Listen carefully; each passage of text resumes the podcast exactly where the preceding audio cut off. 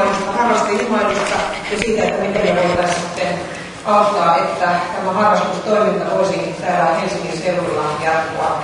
Meillä on tällainen ohjelma tässä, että, että tilaisuuden avauksen jälkeen Mikael Nykäri kertoo hieman siitä, että mihin erilaisiin päätöksiin tämä liittyy, mutta menee hyvin nopeasti siihen, että minkälaisia selvityksiä tästä on eri aikoina käyty ja minkälaisia tuloksia on tullut. Sitten meille Helsingin kaupungin toimista kertoo Timo Härmälä ja sitten meillä on myöskin Pekka Henttu kertomassa liikenteen turvallisuusviraston katsauksesta riskikartoituksen tuloksiin. Eli meillähän oli tilanne meillä on selvitetty myös sitä, että miten voisimme pidentää sitä harrastajien täällä lentokentällä oloa, vaikka Finavia sieltä lähtee, niin tätä riskikartoitusta on tehty ja siitä meille se on uuni tuore tämä selvitys. Ja, ja, ja siitä syystä nyt saatte ihan uutituoretta tietoa ja katsotaan, mitä tuo Pekka vielä sanoo. Muninen Risto Paula on liikenne- ja kuntaministeri, ja kun on tullut tähän tehtävään silloin kesällä, niin siinä vaiheessa päätöksiä on tehty, ja nyt sitten ollaan erityisen paljon mietitty sitä, että miten erityisesti ilmailuharrastajat voivat sitten jatkaa toimintaansa tällä alueella. Mä tiedän, että te olette olleet tosi niin kuin, pahoillanne tästä asiasta, ymmärrän senkin, ja yritän nyt sitten miettiä, että miten, miten me voitaisiin sitten tätä tilannetta auttaa. Ja siitä syystä tämä keskustelutilaisuus on järjestetty. Tiedän, että on ollut myös niin sanottu mielenilmaus. Olen pahoillani siitä, että en ole itse siinä paikalla. Se kutsu ei valitettavasti minua saavuttanut ja kuulin sen vasta sitten jälkikäteen. Ja siitä syystä totta kai mä ohjelma ihmisenä en koskaan mitään mielenilmauksia, koska asioista pitää voida keskustella aivan niin kuin tässä nyt keskustellaan. Mutta mietitään yhdessä, mitä voidaan tehdä. Ja mulla on teille sitten yksi ehdotuskin, jolla, jota on pohtinut tässä pitkään, että miten me päästäisiin eteenpäin. Mutta ensin me kuulemme nyt sitten, että mitä tähän mennessä tiedetään näistä asioista. Ja palaan sitten lauteille tuossa jatkotoimenpiteissä katsaukseen. Mutta mikä on Ylppäri, ole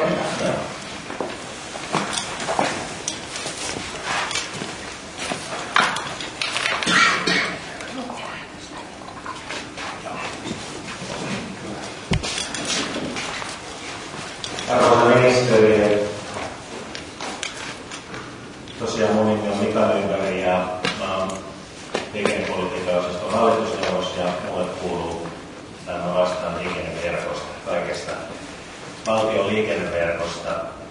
Ja mä tosiaan käyn läpi tämän nopeasti, eli tässä on sellainen ajatus, että suurin piirtein 10 minuutin tietoiskuja tässä on per nuppi ja sen jälkeen päästään sitten siihen keskusteluun ja, ja tota, kysymyksiin ja tämän jatkoaskeleiden niin kuin miettimiseen.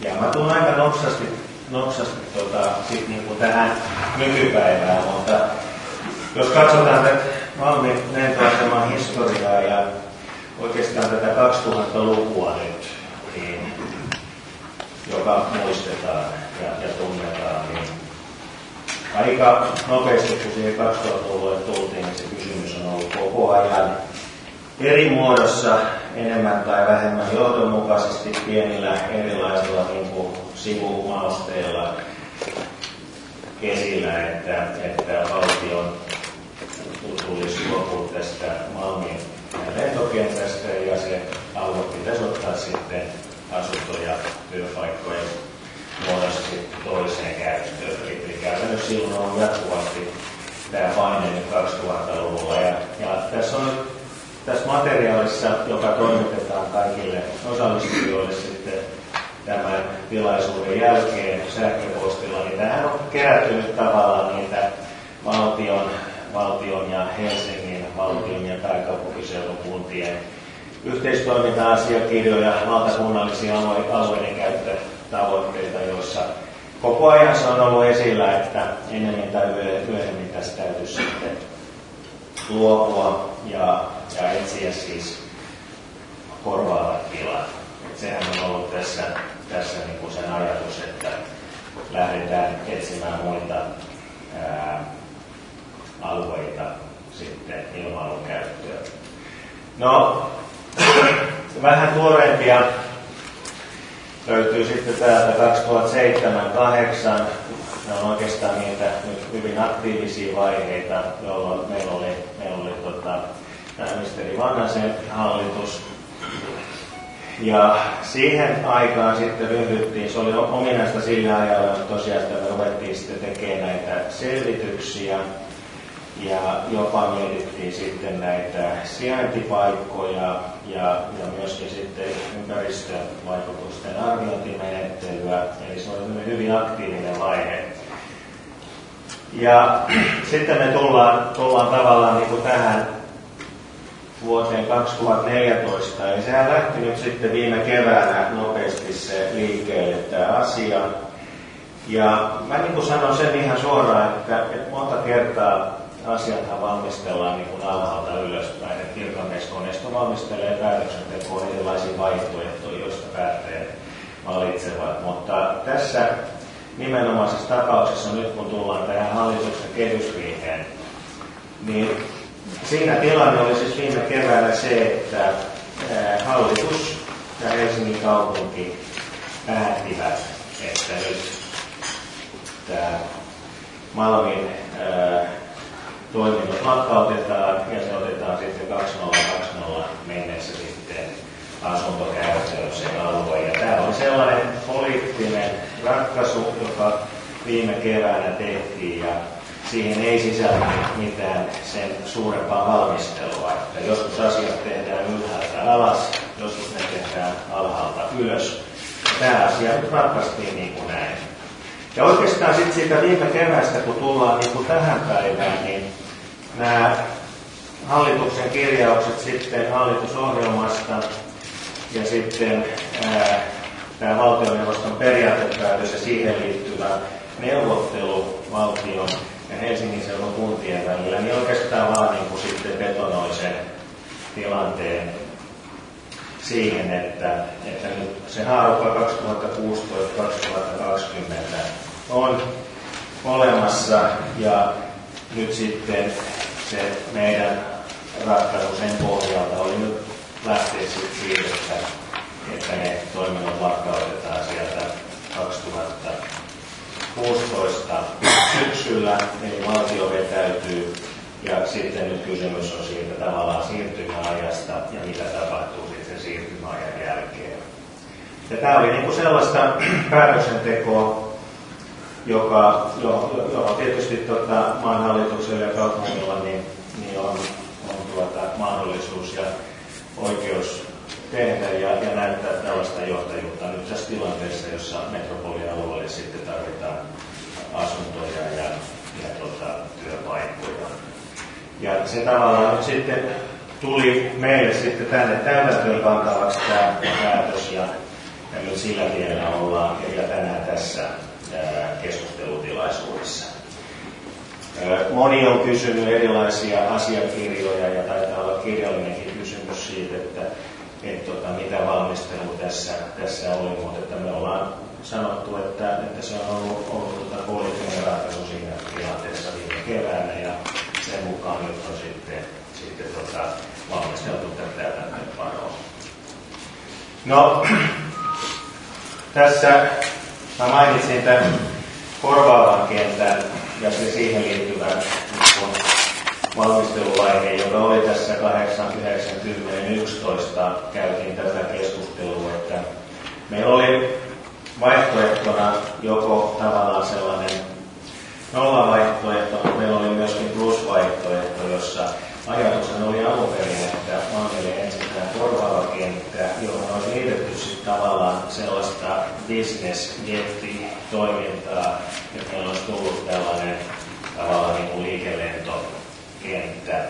Ja sitä lähdettiin selvittämään ja myöskin miettimään sitä tavallaan business että miten se malli toimisi löytyi näitä erilaisia vaihtoehtoja, sit, joista keskusteltiin, oli, oli tota Haskola, Mäntsälää, Riihimäkeä, Porvoon, Pakkas. Meillä oli useita seutuja, joiden kanssa keskusteltiin. Ja oikeastaan sitten aika nopeasti siinä, siinä ilmeni se, että, että ei ollut toisaalta oikein vielä niin kuin työntöä, mutta ei ollut vetoakaan. Eli, eli näiden seutujen kanssa ei päästy niin kuin eteenpäin, eikä varsinaista niin ympäristövaikutusten arviointimenettelyä koskaan aloitettu. Et mehän päästiin niin pitkälle, että ne rahat varattiin ja ryhdytään niin kuin hyvaamaan ja Malmi nollavaihtoehto on niin kuin se verrokki, eli siihen verrattaisiin, lähdettäisiin kahta vaihtoehtoa sitten hyvaamaan, mutta koskaan ei päästy niin pitkälle, vaan se asia jäi sitten tavallaan hautumaan ja ei tehty selvityksiä sen pidemmälle.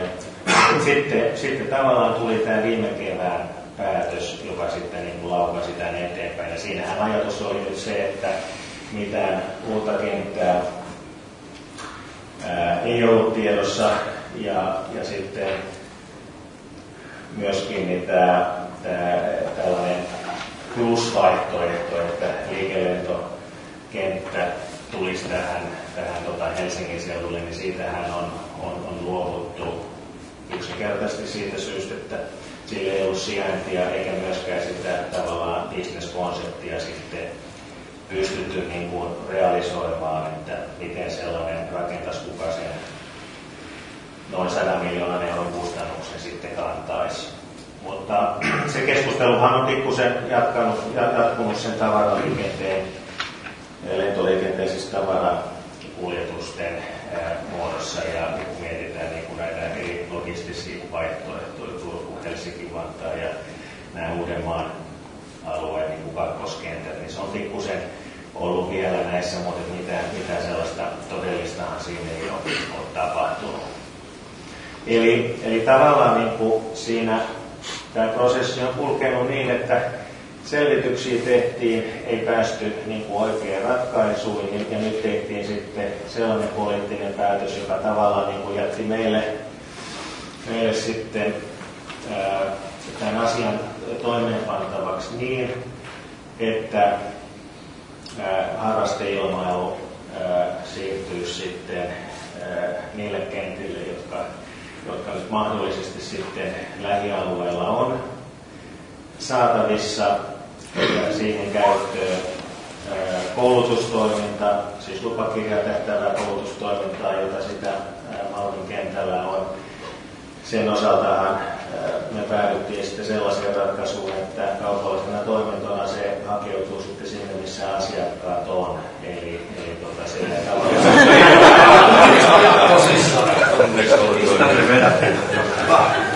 Niin.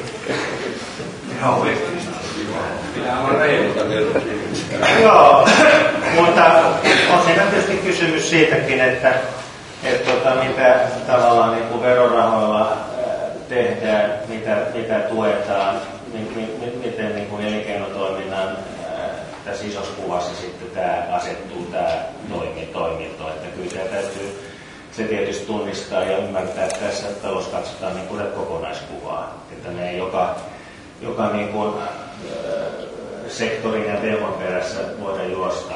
No sano mulle, kenen etuja palvelee tämä asia nyt? Niin kuin sanottu, Palveleeko tämä se, se, varmasti palvelee. No niin, siinä, on, siinä, siinä on kysymys nimenomaan tämän metropolialueen kilpailukyvystä. Siitä tässä on niin kysymys. Helsingin seudun kilpailukyvystä Pietarin ja Tukholman uudistuksessa. Meillä on 21 yhtä suurta rakentamatonta aluetta kuin Malmin lentoasema. Mutta jos käydään tämä loppuun, joo, käydään, käydäänkö tämä loppuun, niin saa tuo Helsingin kaupunkisaasta. Ja ja sitten tämä Rajavartiolaitoksen vartiolentojen laivojen osalta, niin, niin tota, ratkaisu oli sitten, että siirtyy sitten Helsinki-Vantaalle. Että näin ne toiminnot, toiminnot sitten siirtyy Helsinki-Vantaalle ja koulutus, koulutustoiminta sitten tosiaan sitten sinne, missä sitä bisnestä pystyy, pystyy parhaiten tekemään ja, ja tämä harrasteilmailu joutuu sitten mukautumaan tilanteeseen ja etsiä sitten ne korvaavat paikat ää, muualta lähiseudulta. Eli tämä on se, tämä on se tilanne. Ja nythän tämä ihan viimeinen episodi oli tässä tosiaan, että jos harrastilmailusta puhutaan tänään, niin me selvitettiin tämä Nummela ja Hyvinkää, että ne noin niin kuin maantieteellisesti lähimpinä kenttinä, niin ää, näytä siltä, että ne ei, ei, ei millään se koko, koko harrastajamäärä sinne mahdu korkeintaan niin puolet. Ja, ja, ja näin ollen se ei ole niin kuin, ää, tietenkään ää, ratkaisu Nummela ja Hyvinkään kenttä suorastaan. Ja, ja sitten tämä riskikartoitus, eli tämä jatkoaika on sellainen, joka, joka tänään käsitellään, että olisiko mahdollista sitten 2018 syksyyn, jolloin tarkoittaisi, että neljä kesää voisi lentää vielä, vielä sitten Malmilla. Ja tässä se oikeastaan on, on lyhykäisyydessään tämä tilanne nyt niin kuin tällä hetkellä. Ja, ja nyt se ajatus tosiaan olisi, että jos me katsottaisiin nämä esitykset näin nopeasti tästä, tästä läpi ja sen jälkeen käytäisiin keskustelua, että jos Helsingin kaupunki voisi tästä aikataulusta sitten Kiitos kertoa tulevaisuusministeriö yleisen hyvää iltapäivää. Mä olen Timo Harkala, kaupunkisihteerinä tällä kauppasuunnittelua kiinteistötoimen toimialalla. Ja tuota, kerron, nyt, kerron nyt sitten lyhyesti, lyhyesti tuota, kaupungin ikään kuin asemasta tässä tilanteessa. Eli tässä tuli jo hyvin esiin tämä historia, historia ja menemättä nyt sitten kauemmas siinä toteaa vaan, niin tuossa kävi ilmi, että tätä lentoasemaa, sen muuttamista muualle, lakkauttamista on pohdittu oikeastaan lähes koko sen olemassaolon ajan. Ei se joku seutuvapaudesta tuota, ne on nyt ratkaisevaa tietysti noin Helsingin kaupungin näkökulmasta. Oli tämä kevään kehys kriisipäätös, jossa, jossa tuota, päätettiin tuon kentän lopettamisesta. Mehän ollaan kaupungissa maanomistajia, niin kuin harvinaisen poikkeuksellinen tilanne on tietysti sekin, että näin valtava alue on kuitenkin vastikkeetta luovutettu johonkin toimintaan, että tänä päivänä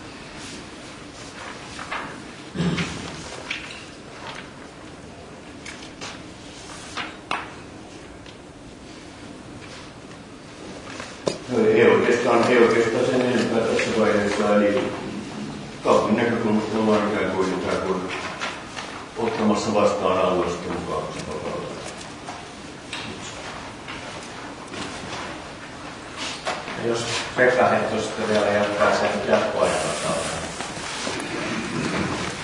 Joo, se ministeri ilmailun ystäväksi.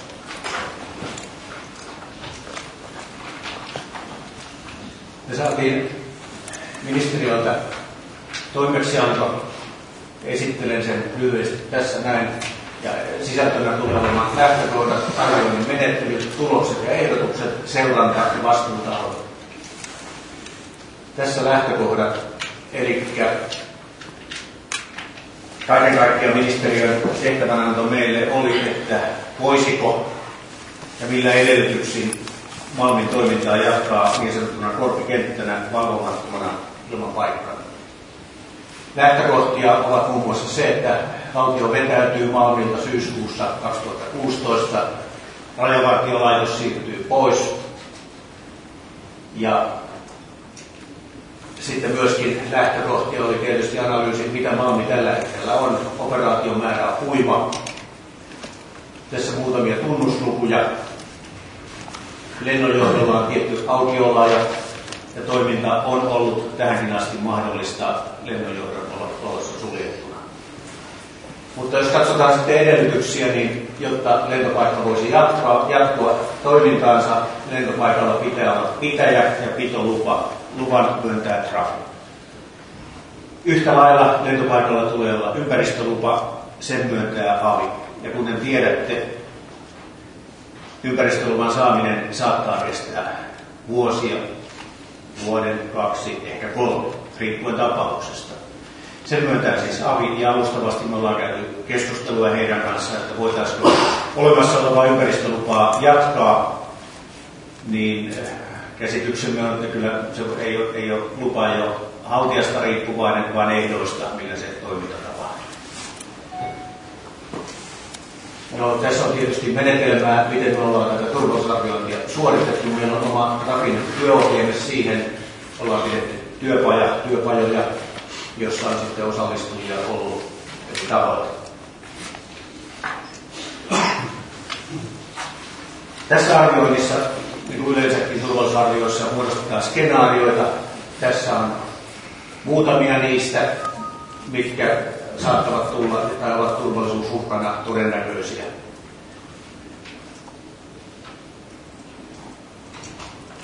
Ja tulokset. Tässä siis prosessin tulokset. Itsestäänselvyys on tietysti tämä ensimmäinen kappale, että Malmin liikenne on vilkasta ja se on monimuotoista. Siellä on koulutustoimintaa, kaupallista, mutta myöskin jonkin verran harrastepohjalta paljon harrasteilmailua ja sitten on myöskin Rajavartiolaitoksen lentotoimintaa. Mallin suhteen ollaan ollut onnekkaita. Onnettomuuksia ei ole juurikaan tapahtunut. Tässä mielessä relevantteja, tarkastelun mielessä relevantteja onnettomuuksia. Käsityksemme on, että ilman lennonjohtoa samaa liikennemäärää ei ole mahdollista valvomattoman lentopaikan toimintaedellytyksin hoitaa. Samaa liikennemäärää. No mikä se liikennemäärä ja mitkä ne edellytykset sitten olisivat, jota voidaan hoitaa. Siihen palataan kohta. No sitten myöskin ilmailun yhteiskuntakelpoisuuteen, miten itse koen, niin siihen vaikuttaa asiat, turvallisuus ja ympäristöasiat ensisijaisesti. Ne ovat molemmat hyvin tärkeitä.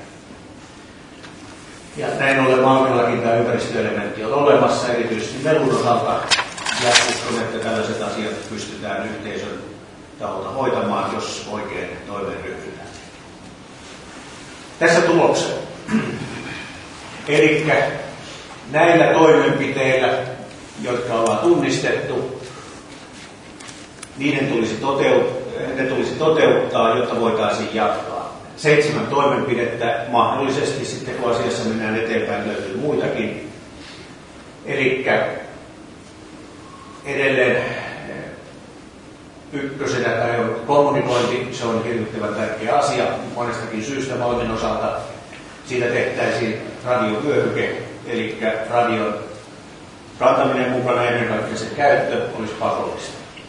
Liikenteen määrää tulee rajoittaa ja sitten on huomioitava tietysti ympäristöluvan rajoitukset. Toimintaa harjoittaisiin ainoastaan näkölentoolosuhteissa, näkösääolosuhteissa, VFRn ja sitten Helsinki-Vantaalle mittarisääntöjen mukaan tullut tai sieltä edelleen Malmille jättävä liikennettä rajoitettava. Tässä on kysymys siitä, että Helsinki-Vantaalta lähestyvälle koneelle ei jää juurikaan orientointiaikaa saada käsitystä, mitä se muu liikenne siellä Malmilla sitten on sen läheisyyden vuoksi. Edelleen pidettäisiin transponderipakko transponderivyöhykkeenä ja sitten voidaan paljon selkeyttää, eli vähentää riskejä yhteentörmäysten osalta, että määritetään entistä selkeämmät sisääntulo, lähtö, pisteet. No sitten on myöskin seitsemäntenä aittemina, että toinen kiitoteesta poistettaisiin käytöstä. Tällaisen hankkeeseen sitten kun lähdetään, tehdään tarkempia suunnitelmia ja ennen kuin suunnitelmat lähdetään toteuttamaan, niin on syytä edelleen tehdä kontrollikysymyksiä. Miksi vain näkölentoolosuhteissa? Onko säähavaintolaitteet todella tarpeen? Onko toinen kiitotie eh, todella tarpeen poistaa? Saattaa tulla sitten, kun meillä on suunnitelma käsissämme, niin asioita uudelleen arvioidaan vielä turvallisuusnäkökulmasta. Eli muitakin kysymyksiä saattaa tulla.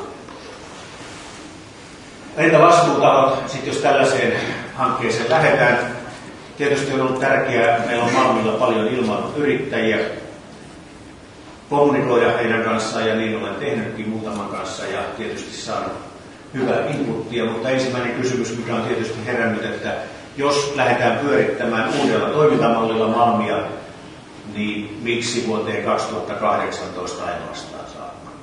Tällainen on esitetty hyvä kysymys sinänsä. Mutta kun jos asiaa viedään eteenpäin, eli toimintaa jatkettaisiin, niin paikalla tulee olla, tai meidän, meillä tulee olla lentopaikan pitäjä, jolle me siis myönnämme luvan. Osapuolina on Finavia, he pystyvät tietysti konsultoimaan asioissa, ja luonnollisesti Trafi. Me nähdään Trafi, Trafissa tämä tilanne vähän samanlaisena kuin Lappeenrannassa. Lappeenrannassahan kävi niin, että erittäin hieno tapaus, toimintamalli, talousalue ottaa kentän hallintaan, se lähtee kehittämään sitä. No ollaanko me trafi millään tavalla siinä osapuolella? Ei. Me annetaan vaan lupa ja valvotaan. Mutta meidän tehtävämme yhteiskunnallinen rooli on konsultoida. Mitä ehtoja takia täyttää? Meidän pitää kertoa se asia. Se on, niin me teemme tässä. Me luonnollisesti kerromme sitten ympäristöasiassa myöskin ja pyrimme mahdollistamaan. Se on meidän rooli jos tarpeen, vaikka se on avin toiminta, mutta me tunnetaan asia. Sitten tietysti ilmatieteen laitos on yksi osapuoli, mitä olisi heidän kanssaan tehtävissä. Ja ennen kaikkea Malmin tulevat käyttäjät. Tässä ne on vastuuta. Toiminta korpikenttänä on mahdollista, mutta rajoitteita on jonkun verran. Tässä lyhyesti. Hyvä. Niin, Joo, viimeisen voi aviottaa. Tästä ihan lyhyt kysymys Pekka Tota, Näyttäisi nyt niin, että ymmärsinkö oikein, että jos lentopaikalla on pitäjä, joka järjestää sen lennonjohdon, toiminta voi jatkua nykymuodossa? Niin, nyt tämä tutkimus kohdistui siihen, että se on valvomaton lento. No mitä muita mahdollisuuksia meillä on? Toki on järjestää lennonjohtoa. Ja tällaisia toimintamalleja on Suomessa tällä hetkelläkin. Tai sitten on tehdä siitä avisteita. Eli muitakin mahdollisuuksia on. Jos Pekka Henttu vastaa nyt näihin, jos tulee tähän, niin mä vedän sitten vähän yhteen siitä, mitä mä ehdotan teille. Mutta tuota, haluatteko tästä tarkennuksia tästä Pekan selvityksestä? Mä kysyisin Pekka Hentulta, Jari Lehtinen on nimeni, ja kysyisin, että jos jatketaan korpikenttänä ja 51 000 tapahtumaa, mikä on sun henkilökohtainen näkemys? Tuleeko ruumiita? Meidän ehdossahan oli, että ei pystytä näillä määrin toteuttamaan. Paljonko on se määrä, mitä pystyy? No, se riippuu siitä suunnitelmasta, miten, miten se tehdään, minkälainen suunnitelma, miten lähdetään toteuttamaan. En pysty sanomaan, mikä on turvallinen määrä, mutta missään nimessä se ei ole tätä, ei lähde. Tämä on vähän samanlainen asia, kun Mannerheimitielle lyödään kolme kertaa enemmän liikennettä ja poistetaan siitä liikennevalot siitä risteyksistä ja katsotaan sen jälkeen arpapelillä, että mitä tulee.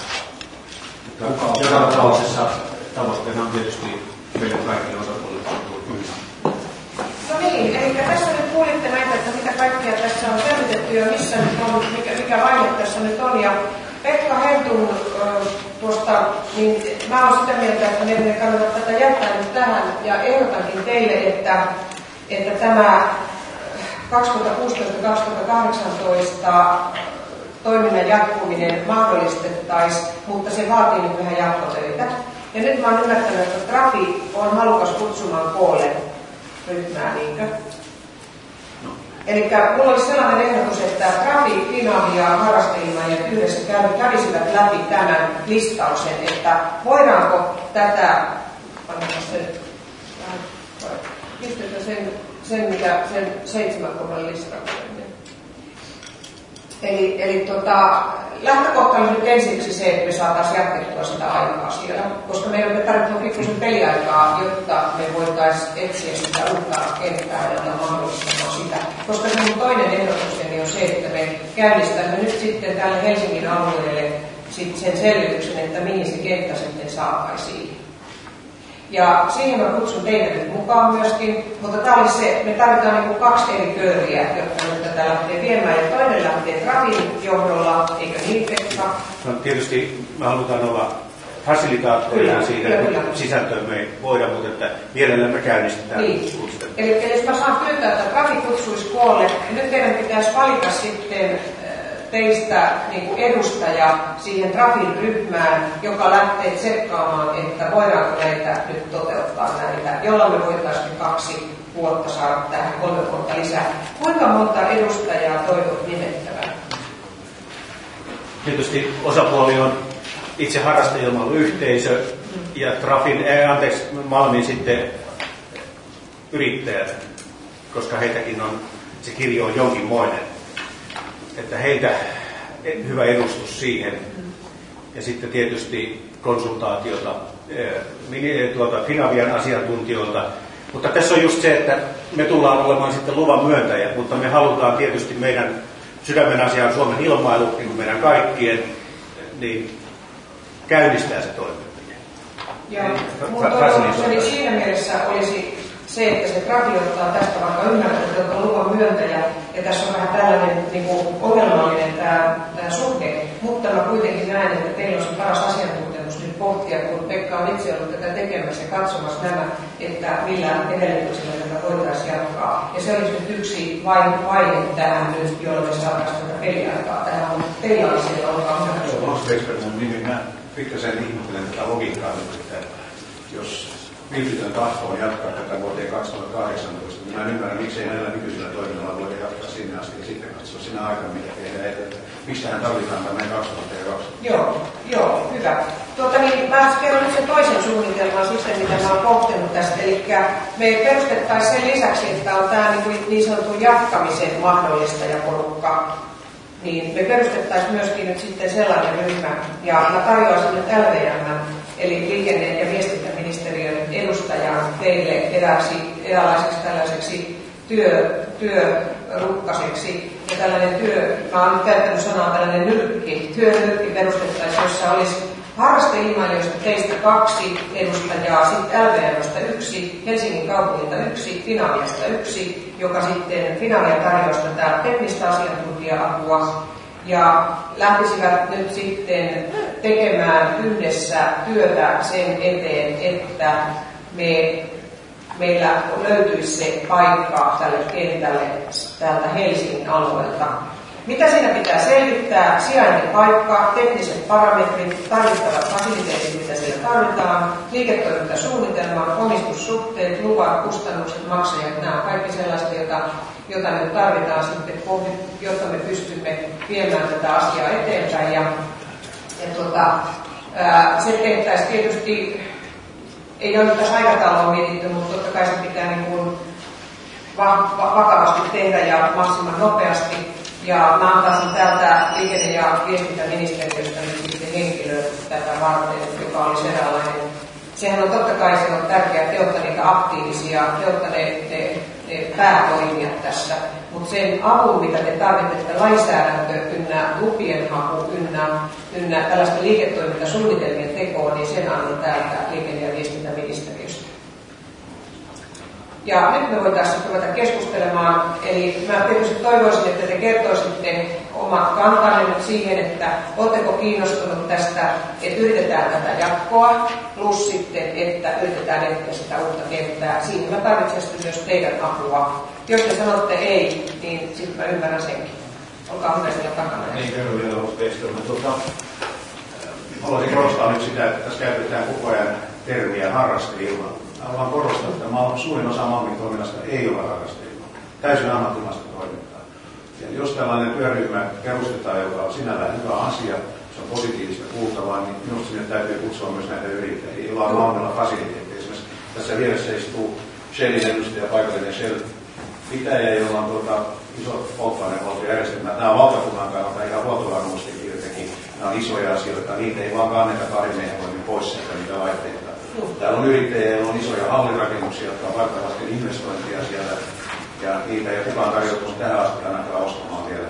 Ollaan kuultu, että Patrian hallinto on jo myyty valtiolle ja, ja Rajavartiolaitoksen hallinto on myyty jo valtiolle, mutta näitä yksityistä yrittäjiä halleja ei kukaan vielä lupautunut ostamaan. Että tähän työryhmään toivoisin sitten kaikki tekijät ja todellakin, että tämä termi harrasteilmailu ja malmi, että se vähän pikkasen paikattaisi vastaamaan enemmän todellisuutta. Malmi todellakin on myös harrasteilmailijoiden kotikenttä, mutta se on ammattimaisen lentoliikenteen fyysiä edelleenkin ja se voisi olla sitä paljon enemmänkin jatkossa. Ja, tässä Juu, ja sitten vielä, kiitos. jos mä tähän saan sanoa vielä koskee Pekkaa myöskin, niin eh, jo tällä hetkellä Malmilla on puutteita. Siellä on turvallisuuteen eh, näiden valtava aukko. Siellä, on, eh, siellä ei ole vartiointia yöä töiseen aikaan. Siellä on syyskuun ensimmäinen päivä, siinä on tunkeuduttu sinne alueelle. Siellä on tuhottu kaksi konetta, muistaakseni vuotta aikaisemmin Pasin kone tuota, spreijattiin maalilla öiseen aikaan. Tekijöitä en tiedä, onko saatu edes kiinni. Finnair on tylyn kannan, tämä ei koske heitä.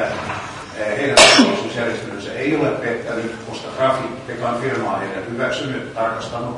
Näin ollen he ei ole syyllistynyt mihinkään laittomuuksiin, eivät korvaa aiheutunutta vahinkoa. Mulla on ilmoitettu lakianan toimiston tiimoilta, ylimääräisen tiimoilta, että Finlandia olisi korvannut vahingot, koska ne olisi tuottu Vantaalla, mutta ei Malmilla, koska Malmi ei, Malmilla ei eh, operoida säännöllistä lentoliikennettä. Ja tämä on hyvin omituista. Meillä on Chicagon konventio, joka velvoittaa eh, turvallisuudesta vastaamaan. Meillä on EU-asetukset, jotka velvoittaa eh, valtiota tai kentän pitäjää huolehtimaan siitä, että se on turvallinen se alue. Nyt meillä käy siellä suihkareita, ulkomaalaisia koneita, kenttää vartioimaton yöllä siellä ei faktisesti ole ketään. Vartoliike käy kaksi kertaa ylös katsomaan, että ovet on kiinni. Joku ISIS-organisaatio voi helposti tulla sinne ja napata sieltä monta ja jokainen voi miettiä mielessä, että mihin se johtaa. Mä olen henkilökohtaisesti ollut yhteydessä äh, Juhani Damskiin täällä liikenneministeriössä, olen ollut yhteydessä ulkoministeriön turvallisuusjohtajiin, myös he ovat olleet yhteydessä poliisiin ja poliisiyhteydessä suojelupoliisiin. Mitään tähän päivän määrään mennessä ei ole tapahtunut. Seuraava kysymys kuuluu, mitä mieltä on suurlähetystö siitä, jos se tietää, että maamme lentokenttä ei siellä aikaa valvonut. Hyvä, kiitos näistä kysymyksistä. Jos mä annan tässä vaiheessa nyt Finavian edustaja vai haluaako Trafin edustaja puhua nyt tässä, kun nimittäin Finavia vähän ottaa kantaa nyt sitten myöskin näihin asioihin ja myös siihen, että miten, tuota, miten, miten teidän toiminnot sitten. Mutta joo, ja on pahoillani, jos mä käytän sanaa harrasteilmailija, että muutan, muutan sanaksi ilmailija, eli joka kattakoon sitten kaiken, mitä siellä on. Tarkoitan sillä kaikkia niitä, jotka tarvitsevat sitä Malmin kenttää tällä hetkellä ja jotka tarvitsevat tulevaisuudessa kenttää myöskin. Ja tässä on tarkoitus myöskin tässä mun ehdottamassani työrukkasessa nyt, joka lähtee tätä niin kuin hiihtämään tätä kompihankia nyt auki, niin on myös se, että me otamme näitä, sitten kun me rupeamme katsomaan sitä aluetta, että mistä se löytyisi, niin otamme myös yhteyttä sitten niihin kuntiin. Ja vaikka itse sanokin, niin näin kuntaministerinäkin, niin mulla on mahdollisuudet kyllä sieltä sitten katsoa, katsoa tuota, niin, kuntien edustajia teille siihen aluksi, että mitä, mitä voitaisiin aloittaa. Tässä on nyt kerrankin hyvä tilanne, että on kaksi salkkaa. Niin, oli hyvä. Joo, hyvää iltapäivää ministeri ja hyvät ilmailun ystävät. Mun nimi on Kari Salvainen ja olen Finavian toimitusjohtaja ja voisin tietysti joihinkin näihin kysymyksiin, joita tässä on ollut jo vastata. Aloittaisiko siitä, että mikä on sitten, taisi kysyä sitä, että, että miksei voitaisiin jatkaa ehkä lentoaseman pitoa sen 2018 tai 2020 samalla järjestelmällä. Ja sehän on tietysti periaatteessa mahdollista. Täytyy muistaa, että Finavian osalta Launin lentoaseman ylläpito on, on erittäin pulmallinen asia. Finavian toimintaa säätelee esimerkiksi, kun tiedetään, että lentoliikenne on äärimmäisen kansainvälinen asia, niin, niin lentoliikennettähän säätelee hyvin pitkälti ja se päätösvalta on EU-ssa, jossa tehdään direktiivejä, jotka sitten sovelletaan kotimaan lainsäädäntöön.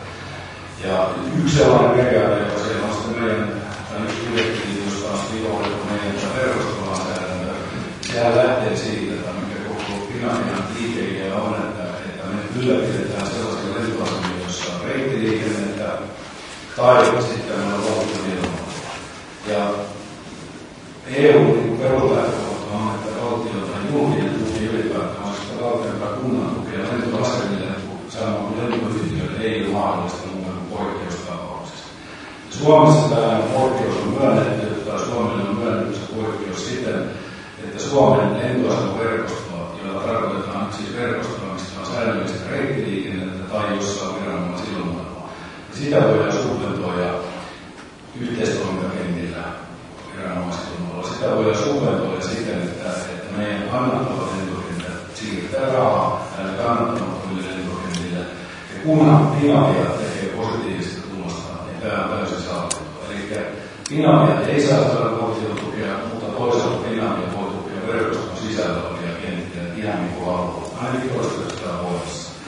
Mahdollisuudella on ei sen takia niin mun oli varsinkin sitten, kun tämä valtioilmaa oli rajavartioston toiminta lähtee sieltä, niin tämä oikeastaan ei mahdollista enää meidän subventoida sitä, sitä niin tappioita, mikä maailmalla syntyy.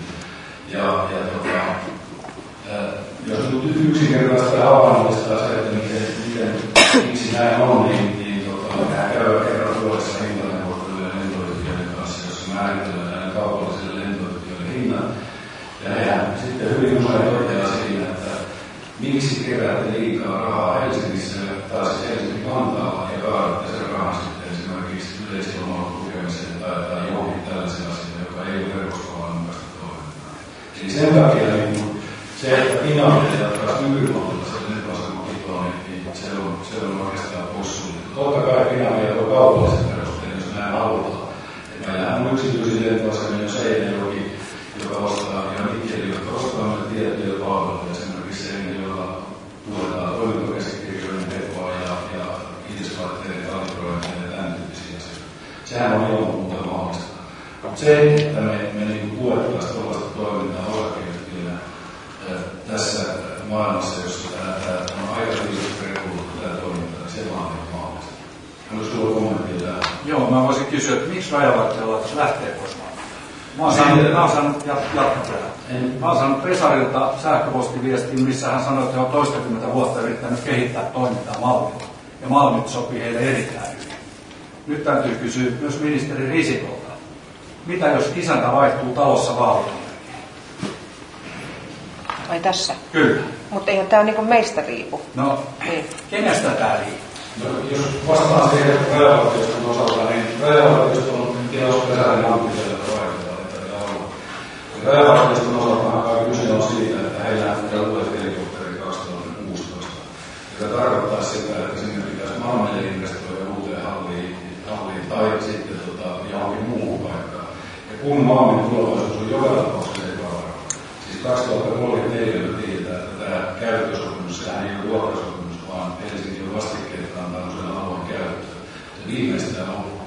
Jolloin jatkuvuksi tätä kysy- keskustelua maailman tulevaisuudesta on käyty tässä ties kuinka monta vuotta. Niin, niin suuren investoinnin tekeminen sellaisen paikkaan, jossa se jatkuvuus on epävarma, niin voisi kuvitella, että se on rajavartistolla keskeinen syy, miksi ne haluaa, että se investointi tehdään sellaiseen paikkaan, joka on olemassa vielä kymmenen vuoden päästä ihan varmasti. He eivät ole itse halunneet siirtyä sinne. Helsingin kaupunki on ollut tässä aktiivinen, että mulla on sitten ihan mustaa valmiina. Toivon, jos se sanoo, kun ne on rajavartiostossa töissä. Mä oon saanut sisäasiaministeriöstä sähköpostia, missä kerrotaan tällaista. Nyt on niin monta kysymystä, ei tiedä. Mutta ministeri Sisikko vastaa, että tähän mitä tapahtuu, jos isäntä vaihtuu talossa. Mikä nyt näyttää hyvin todennäköiselle sillä sinänsä, että uusi isäntä on luvannut meille jo, että tämä peli heitetään pois. Kuka on uusi isäntä? No, katsotaan vaalien jälkeen sitten. Katsotaan vaan. Nämä on ihan turhia spekulaatioita nämä, että kannattaisi pysyä tässä asiassa. No varmaan on turhia, mutta meitä kiinnostaa. No, kaikki mukaan. Nyt Latikalla oli kysymys. Ah, kiitos. Niin. Kari totos. Joo, Timo Latikka, Suomen ilmailuliiton toiminnasta oli pari. Tässä kun sen harrasteilmailun järjestänyt suuren sellaisen edustajana. Se on niin yleisilmailun puolta myös samalla mallilla ajetaan. Mä näkisin, että tuli niin yllättäen, ei pyytämättä, mutta yllättäen tämä tieto ministeriltä, että joku korvaava kenttä olisi tulossa. Mä uskon, että Vielä. Ilmailuliiton puolelta tähän on, on valmiuksia kumpaankin tämmöiseen työryhmään sitä, että Malmön toimintaa jatketaan ja että korvaava kenttä joskin löydetään. Mutta kyllä primääri varmaan on se, että meillä on hyvin toimiva kenttä nyt jo Malmiin, niin että se säilytettäisiin. Ja tässä on tätä spekulaatiota ollut, niin on olemassa on keskustan kanta, että tämä tulee alkuneuvotteluun Malmeen.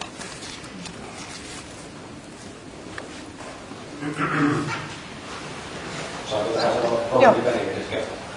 Jussi Sepponen yleisilmailu, joka on sana yleisilmailu, eli käytän lentokoneita oman liikenteen harjoittamiseen, mutta en lentoliikennettä.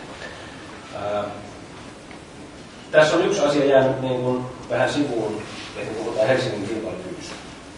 Niin Helsingin saavutettavuus pohjoisena, po- pohjoisena pääkaupunkina on täysin olennaisesti riippuvainen ää, satamista, lentokentistä ja kaikesta siitä ilman korjaa kaikesta liikenneinfrastruktuurista, mitä meillä on.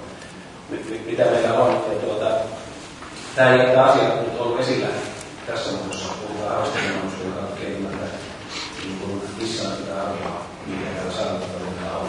Ja ää, Helsingin kaupungissakin on tästä asiasta ää, eriäviä kantoja, eli osa arvoitusta on sitä mieltä, että ymmärtämättä asian, mikä tämän asian tärkeys on saavutettavuus kokonaisuudessaan. Ää, Osa kenties luulee virheellisesti tietämään, että kysymys on tästä pöytähänistä, joka katselemaan naisille ja tykkää, että se on tilanteen paikka on siinä kovin lähellä. Ää, Mutta tuntuu siltä, että tässä keskustelussa ohitetaan kokonaan tänään ulottuvuus ää, Suomen kilpailukyvyssä ja pääkaupungin kilpailukyvyssä. Erityisesti ottaa huomioon, että Suur- Suur-Helsingin alueella on A, sekä rakennuskapasiteettia, että täällä on kuulemma mukaan 20, noin 20 golfkenttää. Meillä on kaksi lentokenttää, niistä on vakauttamassa toista. Ollaankohan tässä nyt mietitty ihan kaikki asiat ennen kuin kiitetty johtopäätöksiä?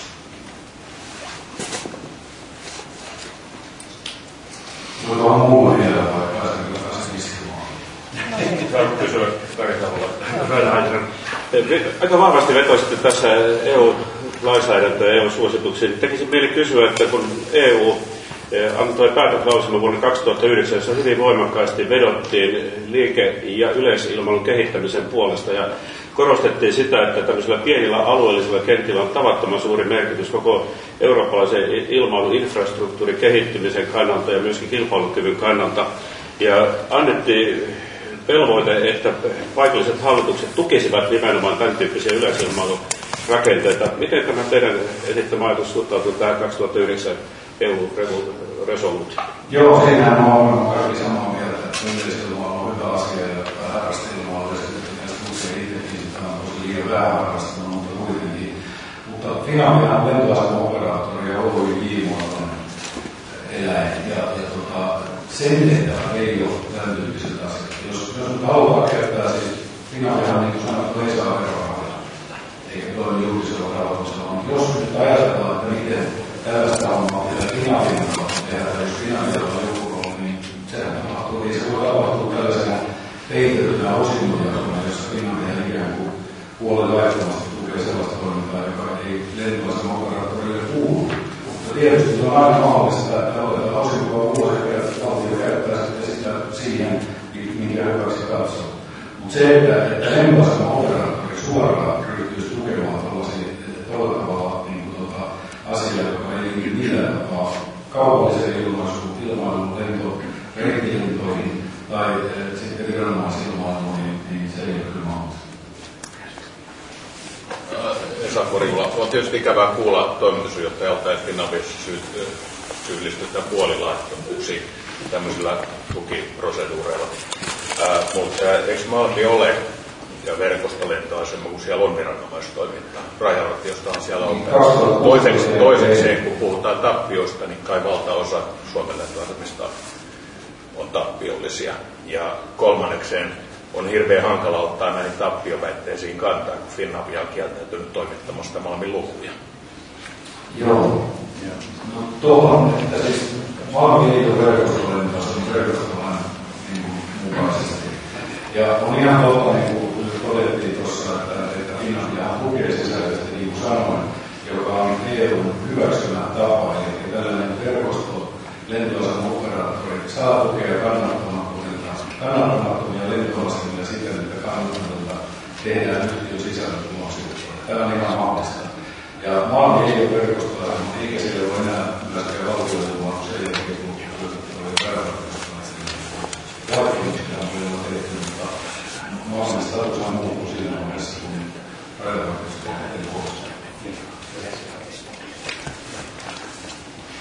Markku Rossa. Tässä kohtaa niin tota, haluaisin vaan varmistaa sen, että 2016 asti ilmeisesti siis tällainen säännöllinen reittiliikenne on mahdollista toteuttaa.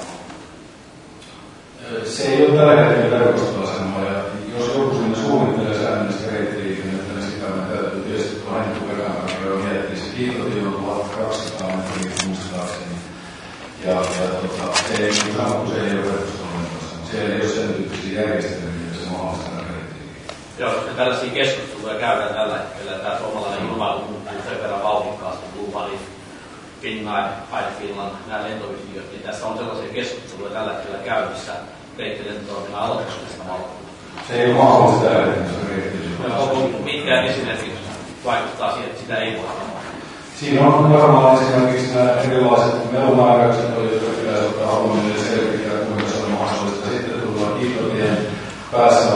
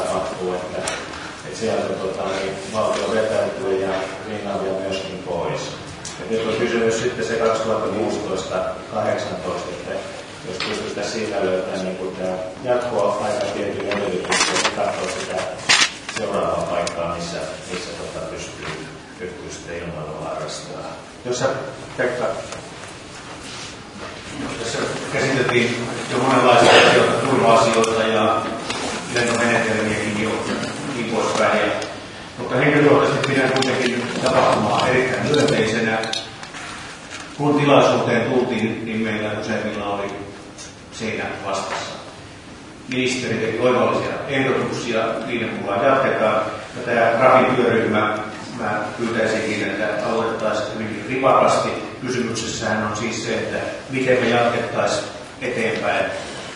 Sitten onkin se takaraja siinä, niin miten me jatkettaisiin eteenpäin. Ja näin ollen mä toivoisin, että yrittäjät nimeävät kaksi, kolme edustajaa Malmilta ensi viikon aikana siten, että se kirjo tulisi hyvin esille, mitä se on. Ja mä pyytäisin, että BF-lento koordinoi yrittäjien nimeämisen ensi viikon aikana minulle.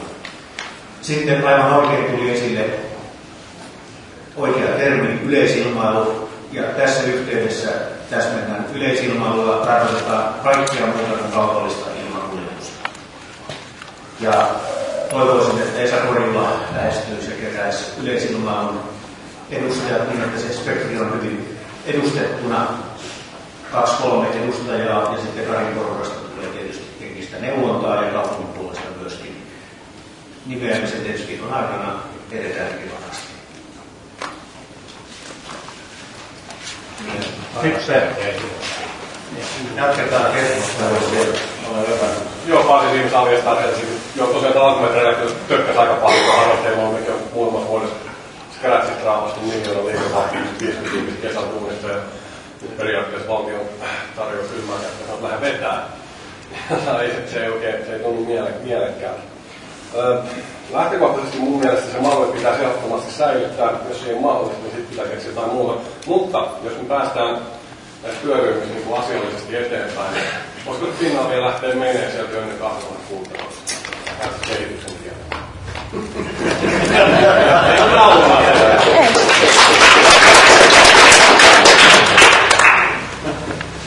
Tästä toivomasta aloittaa vastata.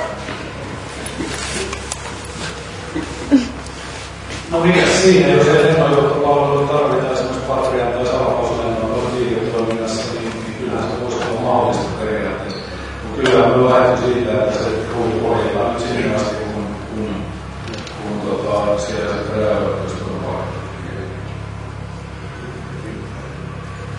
Niin tähän nyt vielä sen verran halusin jatkokommentti sanoa, että olisi oleellisen tärkeää saada erotettua lennon varmistus ja lentoasemaoperaatiot toisistaan, koska nyt tässä heti tulee kilpailuasetelma jo lennonjohdon ja lentoaseman operaattoreiden välillä, jos joku haluaisi mallia sellaista tekemään viimeistä ennen vuotta 2016 ja varsinkin sen jälkeen.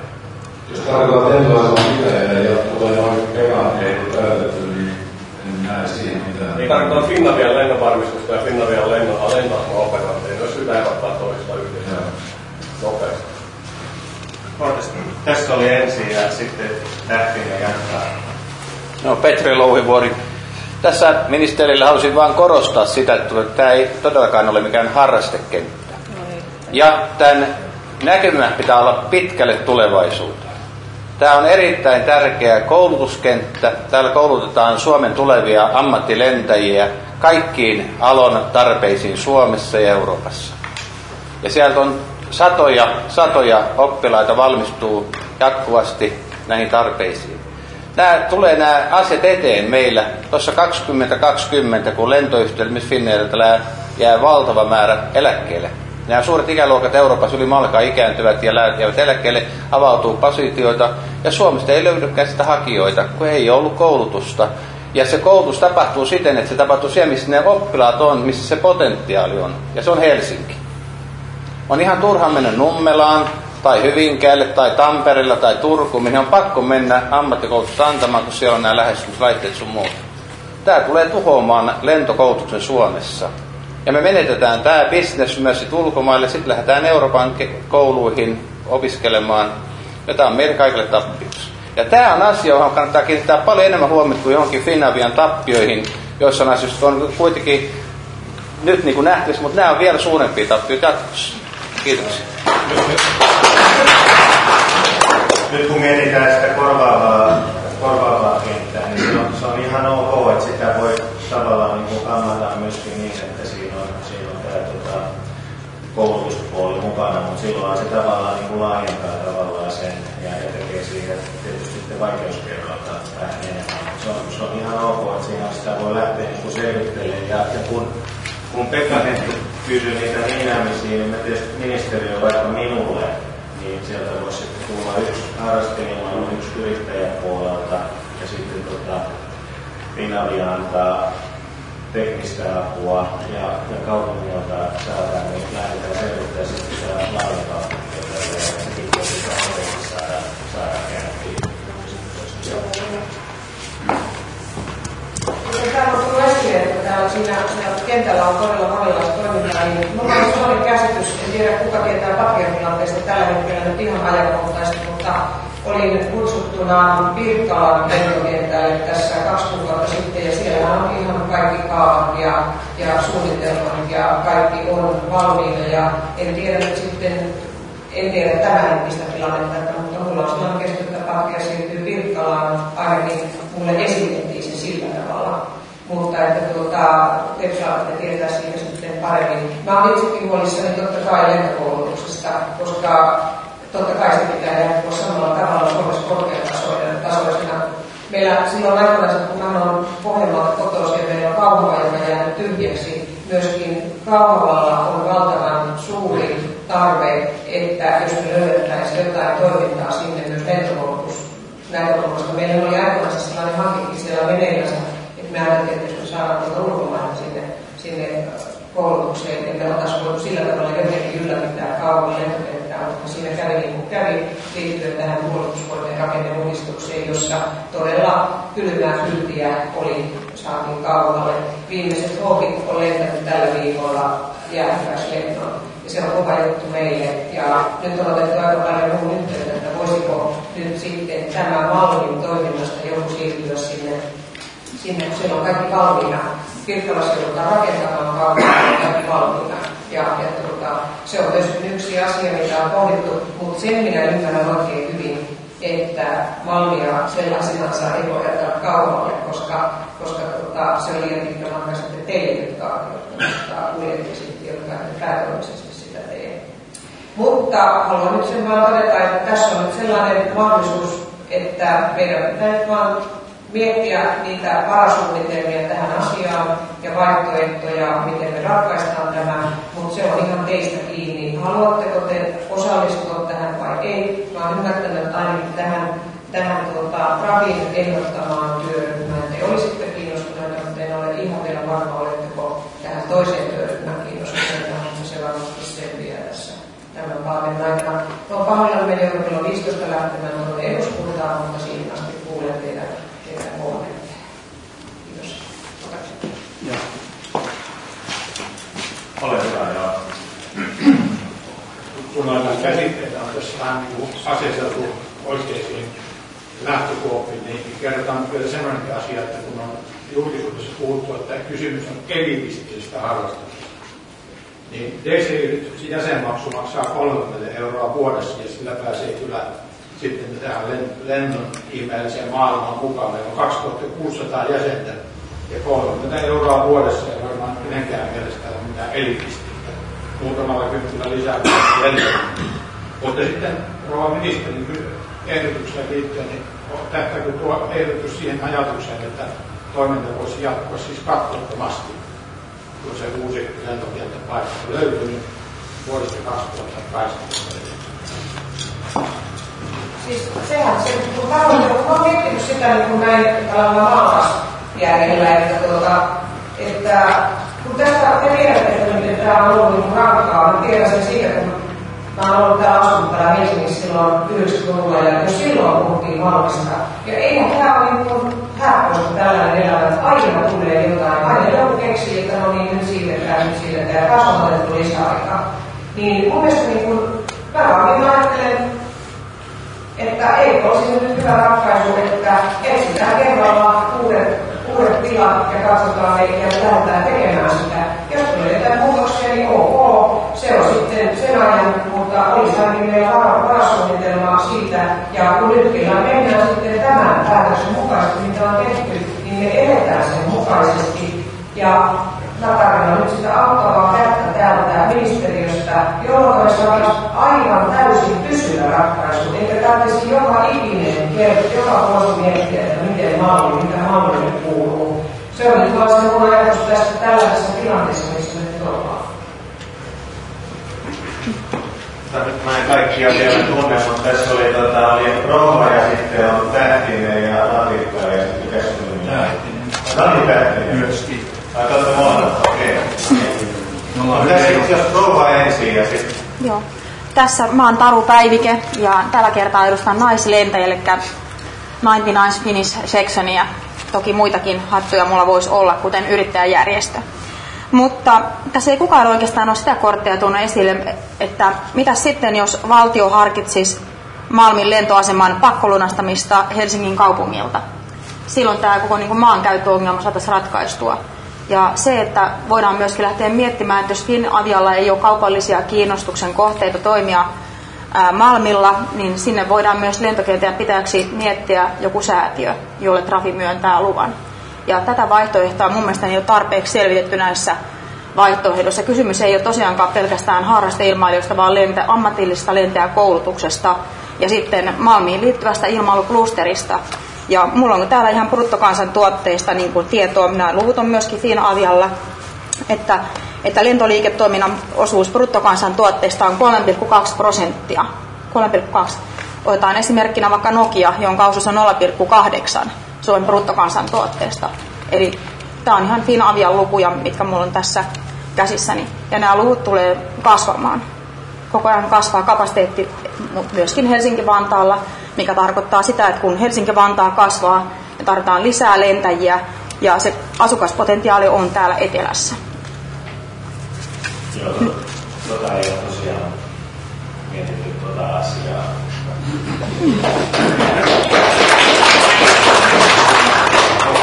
Sanottu, niin on nyt sovittu nähdä, siis päätös on siitä, että nyt se maailmankenttä lakkaa, mutta tavallaan niin nämä asiat voi muuttua. Se on mikään kiveä rakentaa. Joo, se on sitten Helsingin kaupungin asia siitä. Ei, kun se on ministeriön asia. Ei, valtio ei ole siinä mukana enää silloin. Niin, ehkä sen verran sanoisin, että kilpailutuksesta kun puhutaan, niin se on ihan, ihan ratkaisevaa Helsingin kaupungin, että se pystyy tuottamaan riittävästi asuntoja ihmisille, jotka tulee töihin. Tämä kaupunki kasvaa koko ajan. Se on ollut erittäin, erittäin mittava merkitys. Eli, eli tässä nyt punnitaan ihan erilaisia intressejä vastakkain. On, on. Koska ihan, ihan yksi lause. Eli tavallaan ää, mun mielestä niin se, että ensiksi pitää olla ihmisillä työpaikkoja, kuten Malmilla on tällä hetkellä. Se työllistää nyt jo 300 ihmistä ja se haluaisi kasvaa, mutta rakennuskielto estää yrityksiä investoimasta ja kasvamasta. Ja jos tämä niin työpaikat saadaan Helsinkiin, se myöskin houkuttelee asukkaita tänne lähikuntiin. Sitten, sitten oli Latikka ja Tähtiset ja sitten Shellin pitäjä. Joo, kiitos. Tämä, se, toivon mukaan kaikki ymmärtää että salissa muistaa sen, että harrasteilmailu ja muu yleisilmailu ei kilpaile keskenään. Ne on symbioosissa toistensa kanssa ja harrasteilmailijat tuppaa koko ajan oppilaita koulutukseen muun muassa yleisilmailun puolella. Ja sehän on meidän, yksi meidän liiton tehtävä on siis edistää harrasteiden ja urheiluilmailua, josta niitä lentäjiä tulee paljon myös kouluun. Tällä, tällä tavalla toivon, että kun myös tämä harrasteilmailu, joka on aika suurta, meillä on Malmin kerrassakin on niin isot luvut jäseniä, se ei puhuta niin sadoista. Pitää muistaa nämä suhteet myös tässä suhteessa. Eli harrasteilmailijat haluaa mukana myöskin tässä toiminnassa vahvasti, joissa suomalaista ilmoittaa eteenpäin. Sitten Tähtiset jomassa kummassa järjestyksessä. Oletaanko sä? Nimi ei ollut Tähtinen, nimi oli ihan Vekström mutta kun sanoit, että tämä on kiveen hakattu tätä päätöstä ei muuteta enää, niin eletään sen mukaan. Haluan kiittää ministeri Risikkoa siitä, että hän, jos ymmärsin oikein, tarjoaa mahdollisuuden jopa uudelle, uudelle lentokentälle. Väitän, että kun seuraava keskustelu on metropolin luominen tähän pääkaupunkiseudulle, niin väitän, että tarvitsemme toisen lentokentän tuohon Vantaan rinnalle. Finnavia nämä asiat ei kiinnosta, se on jo 20 vuoden aikana nähty Eurooppaa, sieltä ei tule, jos on pakko. Kiitos Pekka Hentulle, joka on valmis ryhtymään tässä ikään kuin positiivisessa hengessä etsimään ja rakentamaan vaihtoehtoja. Liikelento kasvaa maailmassa ihan eksponentiaalisesti. Liikesuihkuja valmistetaan yhä enemmän ja enemmän. Näille koneille tulee olemaan valtava kysyntä jatkossa ja laskeutumispaikoille näille. Metropoli tarvitsee kätivän kentän tuon Vantaan rinnalle, johon tämän tyyppisillä koneilla voidaan tulla ja johon voidaan yhdistää kaikki se toiminta, jota täällä nyt jo puolustetaan. Jos Malmi kerran on päätetty häätää, niin kuin Mika Nykäri sanoi, että sitä päätöstä enää ei muuteta ja nähtäväksi, niin kiitos ministeri Risikolle, jos hän voi lähteä ajamaan sellaista asiaa, mutta varoita, uuden kentän rakentaminen ei ole mikään pieni investointi. Mutta Suomi varmasti tarvitsee monestakin syystä pääkaupunkiseudulle toisen lentokentän, ihan toimivan lentokentän, joka jää siihen sitten tuleville sukupolville palvelemaan tätä uutta Kiitos. Niin, Mä haluaisin tuohon sitten sanoa sen, että mä en olisi lähtenyt tällaista niin sanottua kartoitusta teettämään ja täältä antamaan henkilöstöä, jos mä en olisi tätä mieltä, että tämä alue tarvitsee myös toisen kentän, ihan niin kuin, niin kuin näiden niin kuin, ihan turvallisuussyistäkin ja hyvin monien niin kuin, niin erilaisten toimintojen ylläpitämiseksi ja, ja kun niin mä en olisi lähtenyt tätä miettimään. Mutta sitten kun täytyy sellaisen sanoa, että meillähän ei vielä ole sitä kenttää. Ja te jokainen tiedätte, että tällaista niin alueita ruvetaan etsimään, siellä tulee ympäristöasiat. Sitten on henkilöt, jotka asuu siinä lähellä, niin tänne sanoo kelusta ja kaikista tällaista. Se on niin pitkä tie, mutta joskus se on aloitettava. Ja mun mielestä niin kuin, mulla on itsellä sellainen periaate on ollut aina, että, että ei jää niin kuin tulee makaamaan, vaan nyt lähdetään, otetaan niin kiinni tästä tilanteesta ja etsitään näitä vaihtoehtoja. Eli vaikka meillä on suuri ongelma, niin yritetään ratkaista se. Ja ratkaisun keskeisellä ajattelulla nyt köyri kokoon. Mä annan täältä ministeriöstä henkilöitä, joilla on sitten firmat erilaisiin muihin verkostoihin, yrittäjät siihen mukaan. Ja jos me saataisiin sellainen kenttä tälle alueelle, koska kyllä se hyvin ymmärrän, että ei mikään maaäänilläitä, niin kuin sitä esimerkiksi nyt tässä harrastajien kohdalla ei, ei pysty mennä, mutta tämä, meidän pitää vaan löytää se kotipaikka ja onko se joku heittänyt mulle, kun on annettu valtavasti yhteyttä tästä, myöskin niitä, jotka ovat olleet niin kannustaa siihen, että nyt pitää löytää se uusi paikka. On sanottu Sipoosta, Porvoosta ja niin edelleen. Ei nyt sano mitään, että, että mikä on se paikka. Ei missään nimessä, koska tätä lähdetään nyt vasta tällä ryhmällä sitten viemään eteenpäin. Ja kyllä se niin sellainen vahva tahtotila on se, että Helsingin seudulle toinen kenttä. Ja, ja tota, ei mitään, että ehkä, vaan se on se tavoite. Ja siinä mä toivon, että, että te lähdette mukaan. Me tarvitaan siihen rahoittajia, me tarvitaan siihen paljon paljon työtä, me tarvitaan siihen se paikkakunta, joka antaa sen maan, mutta se olisi kestävä ratkaisu. Malmi ei ole kestävä ratkaisu, vaikka nyt tehtäisiin joku toinen päätös, joka, joka ei tuota, niin, äh, olisikaan tällainen, niin ei me muutama vuosi, kun taas kysytään Malmin, Malmin kentän asuntokäyttöön. Mä tämän siis kerroin, että mä, tiedän, kun mä olen ollut 90-luvusta lähtien seurannut sitä, että mitä tapahtuu kahdessa Malmin.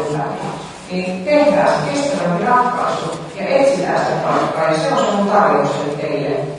Ja, ja tota, mutta nyt mä joudun kohta tästä menemään, mutta toivotan teille oikein hyvää jatkoa ja, ja täällä on Mikael Ympäri, jos yhdyshenkilö sitten, joka, joka kutsuu puolelle, puolelle aina niin katsomaan se henkilö täällä on. Täällä oli muutama puheenvuoro. Tässä, niin, olkaa hyvä. Mulla on varmaan tämä ensimmäinen puheenvuoro. Käytä sitä ensin ja sitten ja... Mä kysyisin Ristikolta, että kun puhutaan, että Malmin kenttä lakkaa, sanokaa tyhmälle insinöörille, miksi se pitää lakkaa? Jos meillä on kerran 21 yhtä suurta aluetta kehän varressa, mihin voidaan rakentaa ihan yhtä paljon. Meillä on 21 aluetta. Mä olen jutellut kaupungin suunnitteluviraston kanssa, jotka sanoo, että näin on näin. Sinä et olekaan tyhmä. Mutta kertokaa mulle, miksi se Malmin suo monttu? Tänään mä oon jutellut porarien kanssa. Siellä on yli 50 metriä savea.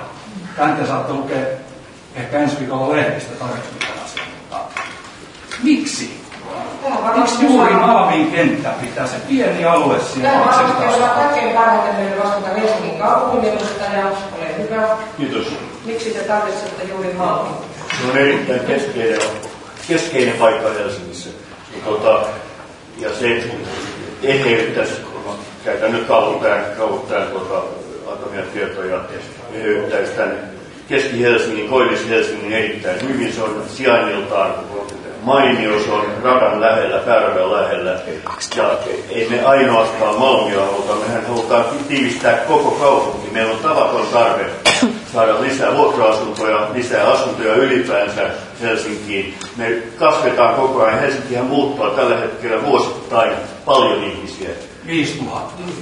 Joo, kymmenessä vuodessa. Paljon, paljonko 20 vuoden aikana muuttaa? 200 Mistä ne kaikki tulee? Autioituu, autioituu muu Suomi nyt? Mitä mä Se on hyvä kysymys, mistä tulevat. Osa tulee ulkomaalta, osa tulee kotimaasta. Meillä on jo sadalla Mutta joka tapauksessa Helsinki on vetovoimainen, mutta jos ei täällä ole tarpeeksi asuntoja, niin Helsinki alkaa kuihtua. No meillä on jo 140 000 ihmiselle Nyt valtion otan, paikka. täällä oli herra, ole hyvä, mutta kätesi ihan, ja siellä on jo. Sitten ministeri Karisalmi, ilmavuominen entinen esitutospäällikkö, sun tämän kaupunki jutun erittäin hyvin.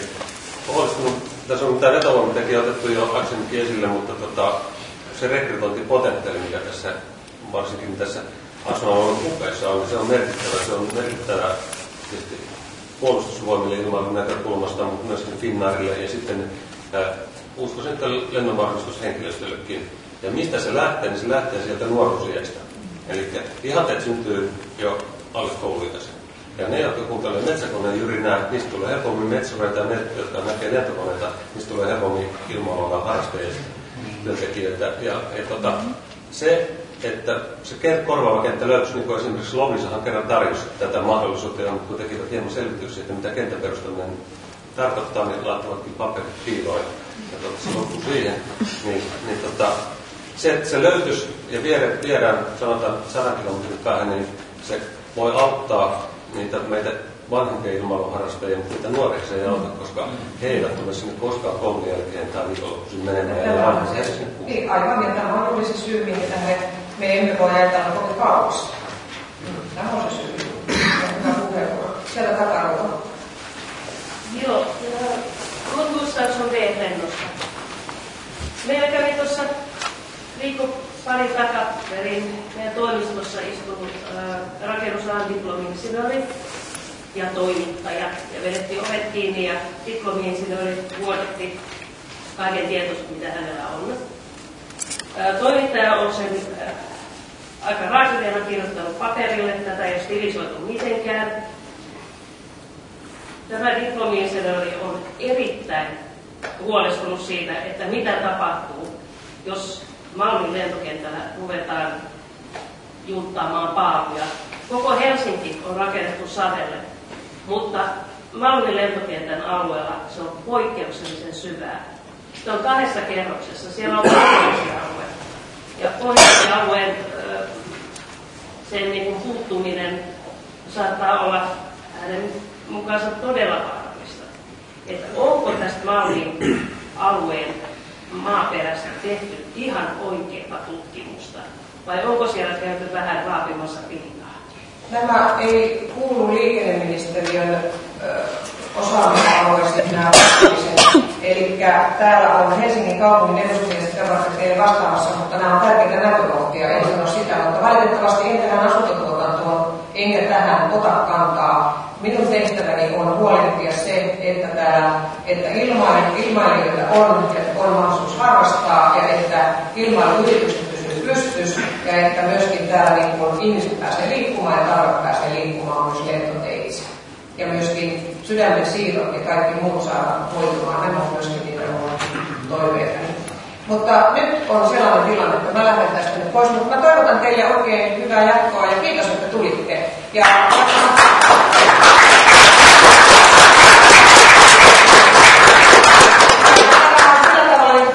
asia, mutta mä siitä huolimatta olen sitä mieltä, että meidän vaan täytyy tähän tarttua. Ja, ja, ja mulla ei ole mitään niin kuin sitä vastaan, että me tapaamme vielä uudelleen tällä porukalla, kun sitä asiaa tehdään eteenpäin. Ja te kaikki aina kuulette, missä mennään tämän asian suhteen, minkä kaksi tässä on käynnistynyt. Ja tervetuloa tähän työhön mukaan. Hyvä. Kiitos rouva ministeri. Ja meillä on tosiaan puoli neljä varastelua, niin ihan hyvin tässä keskustellaan vielä, mutta tota... Kun ministeri on vielä kuitenkin fyysisesti huoneessa, Jussi Sepponen uudelleen vielä, arvoisa ministeri vielä ennen kuin lähdette, jos kommentti, ettei teille jää epäselvää, niin varmasti me kaikki ilmailijat halutaan olla mukana siinä vaihtoehdossa yksi, tai työryhmässä yksi, ja myöskin työryhmässä kaksi, kun sanoitte, että teillä on epäselvää, että haluamme olla mukana etsimässä korvaavaa kenttää. Kyllä varmasti haluamme olla mukana etsimässä korvaavaa kenttää, mutta se, mikä, minkä takia me ei olla asiasta yhtäkkiä niin kun erityisen innostuneen kuulumisia johtuu siitä, että meidän maalaisjärkeen meitä ei uppoa, että jos meillä jo on kerran toimiva kenttä Helsingissä, mm. Helsingin seudulla, niin miksi se pitäisi sitten laittaa siihen ihan vähän, mm. vähän koska lähinnä se täytyy joka tapauksessa olla. ja siihen on paljon perusteita, mistä varmasti olette No niin, mä toivon, että tämä tilaisuus ainakin jonkin verran nyt helpottaa sitä, että ainakin me yritämme etsiä sitä ratkaisua. Ja aivan niin kuin vanhana tuberkuloosihoitajana tavattiin aina sanoa, että yskä lähti, mutta hinku jäi. Ja mä toivon, että se hinku nyt jatkuu teillä, että me saadaan tämä hoidettua. Kiitos. Kiitos ministeri. Oliko sulla hei? Sinä? Joo. Joo. Joo, ole hyvä. Joo, tota niin, mä ensimmäisen kerran näin sun herran ympäri, niin pitäisi katsoa, ketä yrityksiä toimii tuolla maalla. Seli on toiminut vuodesta 38 siellä ja toimitusjohtaja on tällä hetkellä Lontoossa kertomassa tästä tilaisuudesta. Tämä, tämä ratkaisee sillä tavalla, että ei ole mitään kutsuja tullut, ei kanna Malmi Oylle, eikä, eikä se. Ja tuota, niin, se varmasti tietää sitä, että Suomeen jää kolme tankkauspaikkaa enää sitten. Helsinki, Vantaa, Turku ja Oulu lentokenttä. Tämä tietää sitä, että tämä, tämä menee, Malmi on ollut niin tärkein tukikohta, se on 38 vuodesta alkaen ollut Malmilla. Ja se on ollut hyviä, hyvinä ja huonoina aikoina ja tuon armeija, pensat silloin sota-aikaan maahan ja ynnä muuta, ynnä muuta, mutta laita sitten jokaisen firmaan kutsu aina. Hyvä, kiitos. Joo, ihmetyttää tämmöinen touhu, että toisille tulee ja toisille ei. Okei, okay, mutta sehän on sellaisen paikalla kuitenkin. No, Hyvä. naapurit ilmoitti. Joo, Tässä kun on mahdollista puhua laaja tästä alueesta, niin tekisi mieli liittyä tähän äskeiseen kysymykseen, joka oli osoitettu Helsingin kaupungin edustajalle, ja haluaisin eh, Timo Härmältä kuulla vielä lisäksi vastauksen siihen, että mitä, mitä Helsingin kaupungille merkitsee se, että koko Malmin lentokenttäalue kiitoteineen on inventoitu vuonna 2009 rakennushistoriallisesti arvokkaaksi kulttuuriympäristöksi, siis valtakunnallisessa inventoinnissa. Ja tämän inventoinnin pitäisi myöskin ohjata sekä maakuntakaavoitusta että paikallista kaavoitusta. Osaatko vastata? Joo, mä tietysti en ole arkkitehti enkä insinööri, mutta tuota, uskon ja luotan meidän geoteknisen osaston ammattitaitoon. Vastaan ensin tähän salikysymykseen. Meillä on, se on varsin tyypillinen Helsingissä rakentamisalueena tänä päivänä tämä, tämäkin salikko, joka Malmilla on. Et siinä ei ole mitään erityisen poikkeavaa verrattuna niihin paikkoihin, missä nyt paraikaa rakennetaan. Meillähän on itse asiassa sillä tavalla, että suurin osa rakentamista Helsingissä tapahtuu savikolla ja sitten nämä virkistysalueita nämä muut alueet. Mutta tota, mitä sitten taas tulee tähän, tähän joka on siinä maakuntakaavan toisen vaiheen maakuntakaavassakin mainittu tämä kulttuurihistoriallisesti arvokas alue, niin tota, ilman muuta kaavoittaja tulee ottaa se huomioon, huomioitaessaan se, että miten se tapahtuu, se keskustellaan museon kanssa. Ja... Kiitos. Ole, ole Tatu Koirinen, poliitikko ilmoittajasta. Liikenne- ja viestintäministeriölle kysymys lentoturvallisuudesta ihan yleisemmällä tasolla. Edellinen ministeri tilasi tämmöisen harrasteilmailua, harrasteilmailun turvallisuutta koskevan riskikartoituksen rapilta, että toimitettiin syksyllä. Ja kartoituksessa otetaan esiin se, että valmi, jos suljetaan lennon, jos laitetaan kiinni, niin lentäminen valvotussa ilmatiassa vähenee reilusti.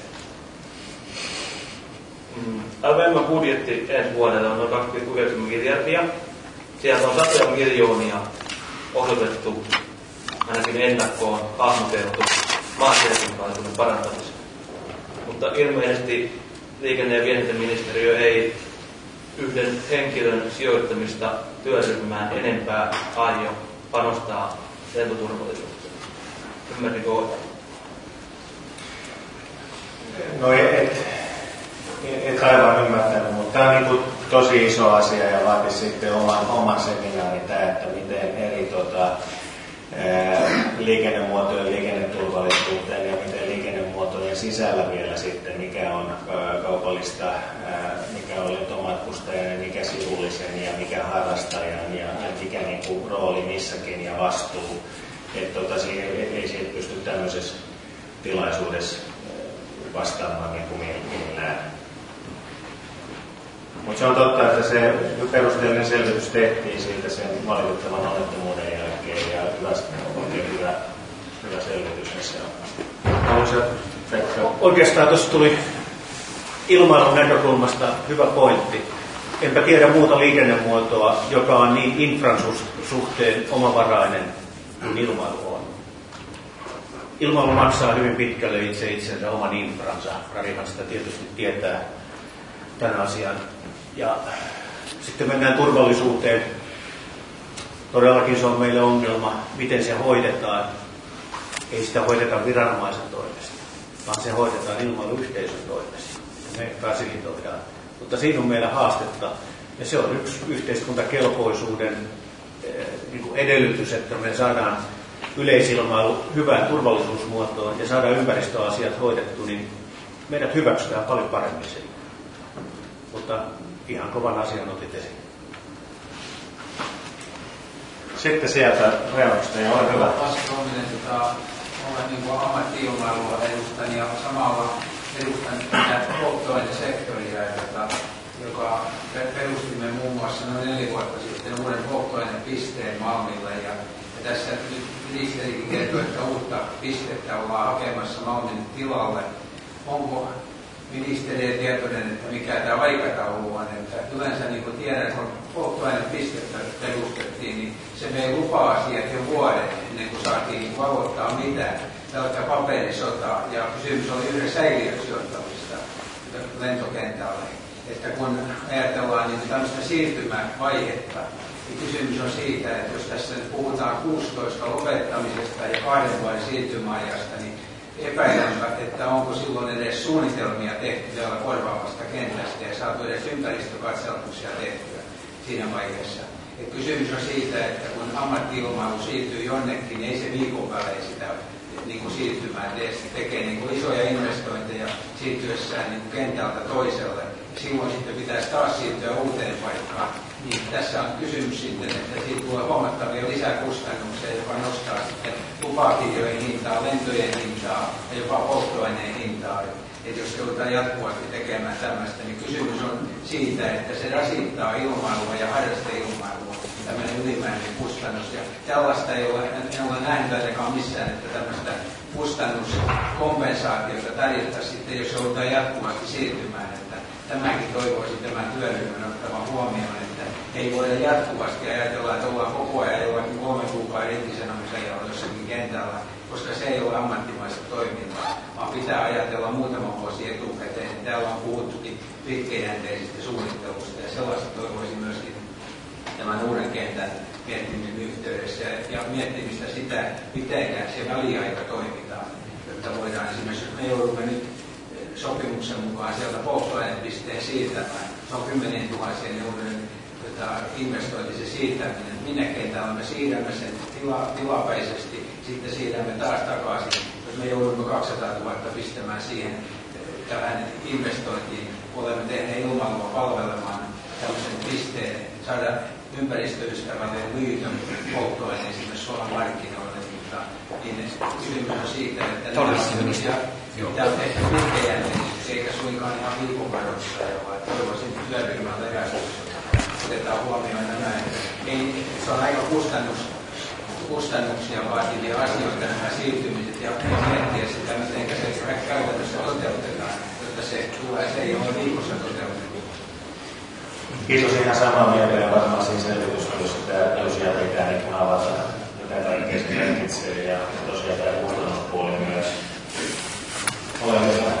Joo, mä Jukka Helminen, mä oon täällä Hyvinkään Lehtipaikan Itäjän edustajana ja mä ihmettelen sitä, miten ministeriö toimi, kun se lähti osoittamaan Hyvinkään kenttää ja Numman kenttää korvaaksi paineesta. Mä olisin odottanut, että ministeriö olisi ollut yhteydessä maanomistajien metsähallitukseen, pääluokkalaisen eli puolustusvoimiin, Petropaikan pitäjään ja Hyvinkään kaupunkiin, joka on kaavoittaja ja vastaa ympäristöasioiden valvonnasta. Meillä oli meidän pyynnöstä kaksi sitten kokous Hyvinkäällä, mitä kaupungin tilassa, jossa oli puolustustoimista, metsähallituksesta, mitä kaupungin ja Lehtipaikan pitäjät edustajat, ja käsiteltiin tätä asiaa, ja, ja todettiin, että ilmeisesti tämä asia on vähän rauhoittumassa, mutta mitä tämä tuli nyt sitten merkitsemään? Mä toivon, että tästä otetaan vähän oppia. Nyt kun on tällainen uhka olemassa, että Hyvinkään kentällä liikennemäärä kasvaa. Kaupunki on jo edellyttänyt, tulee edellyttämään, että ympäristöluvassa otetaan uudelleen arvioitavaksi tämä lentotoimen aiheuttamat melumäärät. Ja se ei ole ihan halpa tehdä tämä, tämä tota, selvitys, kuka se maksaa.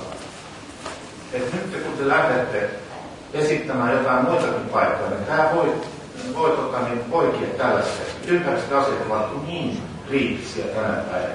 Me ei ainakaan olla valmiita, eikä meillä edes resursseja maksaa niin, koska tämmöinen ympäristöote ei varmaan tiedätte paremmin kuin minä, mutta ää, tällainen kevyempikin tietokoneella tehtävä mallinnus voi maksaa 2,5 euroa, mutta se voi nytkin maksaa 20 000 ja ihan siitä vaan, että on olemassa sellainen visio, että liikennemäärä kasvaa jollain kentällä tuplasti tai, tai enemmän. Kiitos. No sanopas nyt filmaajat sitten, millä saadaan, millä saadaan tota, sitten alueet ottamaan tällainen tota, kenttää. Millä sitä saadaan markkinoille. Niin sanon vielä kommentti, kun tehtiin tämä, tämä tota, selvitys konsultiitoimista, niin se on valitettavasti niin raakille, että sitä ei edes kannata tai siis jakaa julkisesti, koska siellä on niin pahoja virheitä tämän yle, yleensä harrastelman ja näiden toimintamäärien suhteen. Kiitos, mutta asia on tärkeä. Siis tässä on ylämäkiä sen verran, että, että tota, voi olla vaikeuksia sitten, sitten tota, saada alueita niin ottamaan tämä toiminta, millä se saadaan tota, niin, tätä houkuttelevuutta. Siinähän on ensin kysyttävä se, että onko se mielekästä sen takia, että jos tämä nyt on ehkä vähän populistinen vertaus, mutta se on osaksi totta. Mä veikkaan, että kaikki allekirjoittaa sen. Samasta asiasta on kysymys kuin, että Helsingin ainoa autokoulu sijaitsisi Hyvinkäällä. Kaikki kunnioitus tulla Hyvinkäällä Hyvinkääläisille kenttään lähellä, niin helsinkiläisille se on absoluuttisesti liian kaukana sekä koulutustoimintaan että, että tuota, harrastustoimintaan että myöskin ammattimaiseen niin, kulkemiseen näiden tämän kaluston kanssa. Eli kyllä tässä niin joudutaan joka tapauksessa etsiä ihan muita ratkaisuja ää, kaikissa muissa tilanteissa, paitsi absoluuttisessa viimeisessä pakossa, jolloin tietysti huipiotaan kaikki pois. Eli mitä tarkoitat? Siis täytyy löytyä lähempää. Joo, joo kyllä, mutta miten se saadaan se, että se on niin vetovoimainen juttu se, että millä se alue Hyvinkään on, siis Hyvinkään ja mukana kaupunkien, kaupunkien edustajien kanssa keskusteltiin etukäteen kyllä, mutta tota, ei varmaan kaikkien intressenttien kanssa, mutta että se, sehän on edessä joka tapauksessa sitten, kun löytyy sellainen sijaintipaikka, niin se keskustelu pitää käydä sitten tota, kaupungin kanssa ja, ja tota, millä se myydään tämä juttu sitten? Teet se poliittisen päätöksen.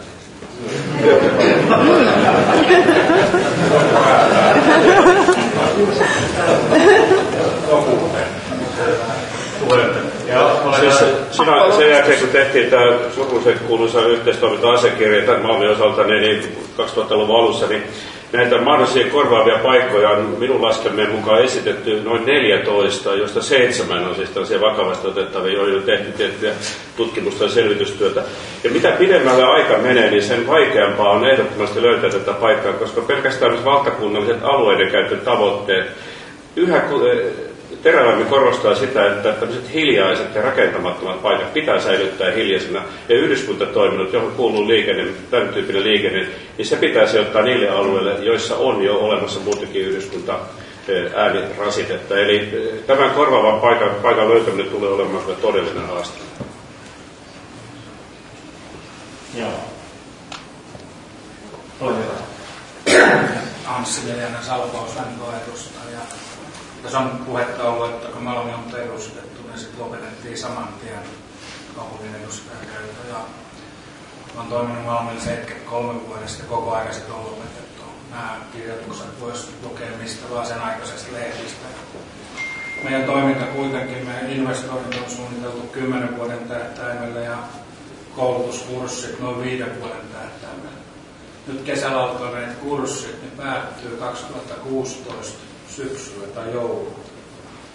Niin tämä kentän lopettamisaika on tullut vähän silmille ja vaikuttaa lievästi sanoen hätäiseltä. Ja toiseksi se tuo kulurakenne, niin miettii dynaminen luopumista lennonjohdosta noista, niin ehkä kansantaloudellisesti kuitenkin kannattavin olisi ollut jatkaa tässä muodossa niin loppuun asti, niin onko tulee sinne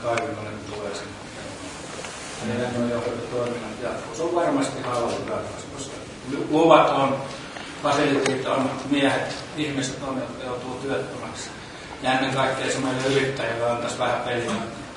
Meidän on mahdoton reagoida kahden ja puolen tai alle kahden vuoden aikatauluihin tässä toiminnassa valitettavasti. Meidän lainat ei aina niin lainoja Eli se on poikkeus se, että myöskin siis 18 loppuun sitten. No vähintää sen näissä, että niin kauan kuin siellä voi toimia, niin toimittaisiin täysillä ja sillä siis lopetettaisiin sitten joku päivä valot pois. Ja me tarvittaisiin sitten tietoa nyt, että voidaan jotenkin markkinoida. Mutta nyt on kaikki epävarmaa, lähteekö lennonjohto, tuleeko, mitä se tapahtuu, niin me ollaan ihan suoraan sanoen markkinoinnin puolesta vaikeuksissa. Voitte kuvitella, mitä meidän asiakkaat tällä hetkellä ajattelee oven takana kauhean paljon. Lentoliikenne vähän lamassa ja Malmia lopetetaan, niin ei niitä innokkaita lentäjiä niin kauheasti. Joo, nyt se menee niin, että kun rajavartiolaitos siirtyy, niin sen jälkeen Finavia ajaa sen alas sitten. Se on nyt se, se tota, aikataulu tässä.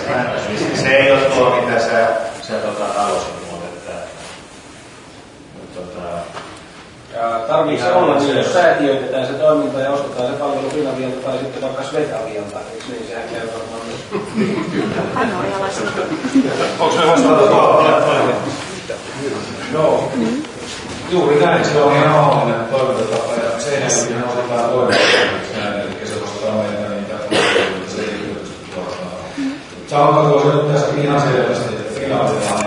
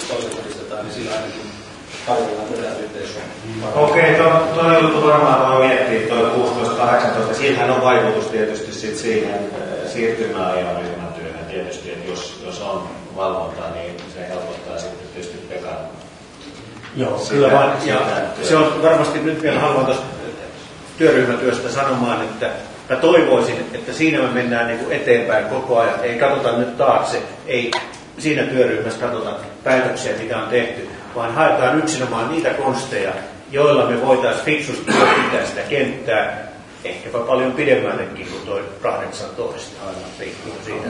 Mutta että mä toivon sellaisia positiivisia tyyppejä sinne, joilla katsotaan eteenpäin ja pannaan pyörä pyörimään paras porukkaus ja se porukka saa kasaan, niin sitten ei varmaan kukaan muukaan. Sellainen mentäisiin eteenpäin. Eteenpäin katsoa. Hyvä. Eh,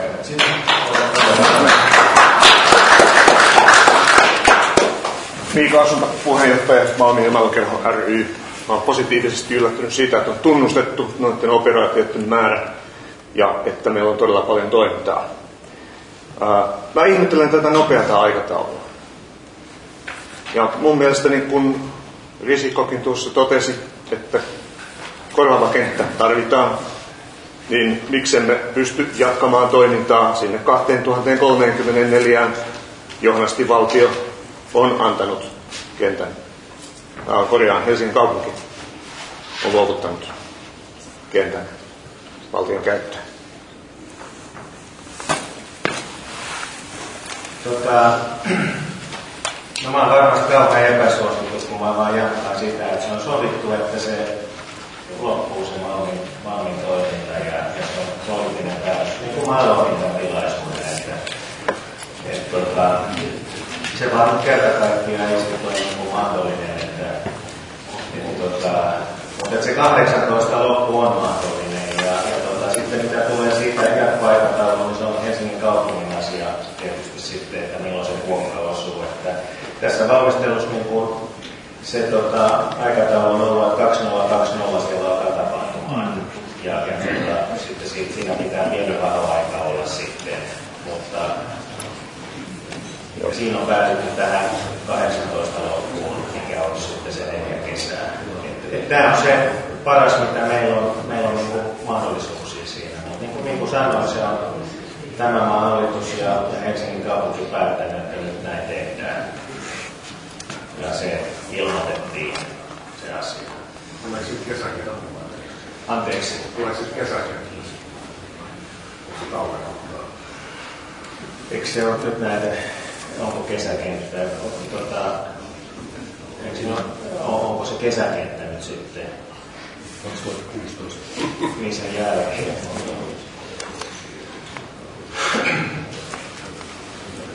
Varmaan se menee tuohon jatkoselvittelyyn, siis mikä se, mikä se tota, niin kuin kentän tilanne sitten on. Mutta puolella pitää lopettaa, tässä on viisi minuuttia. Otetaan vielä. Meillä on aika, ei meilläkin. Olisi me, meillä on. Meillä on työpäivä. Niin, tota, stadikaupungin kantaa nyt halusin tuohon kuulla, että jos se menee oikeasti hankalaksi se, se mytaaminen siellä, eikä, eikä, eikä kuokkaa näy, ja operaattori on löytynyt siinä vaiheessa, kun Finnavia lähtee, niin, niin tota, onko kiire lopettaa se 18.20 vai voiko siellä hengata niin pitkään harjoittaa liiketoimintaa, niin se kuokka tulee?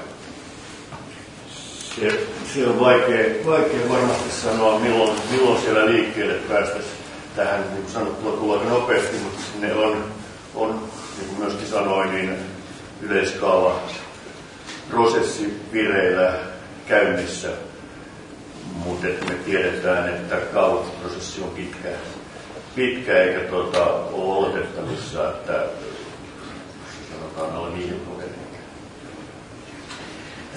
mutta sitten esirakentamiseen voidaan ryhtyä, eli kun se on sallittua, tavallisesti, tavallisesti sitä aletaan käsitellä paljon etukäteen.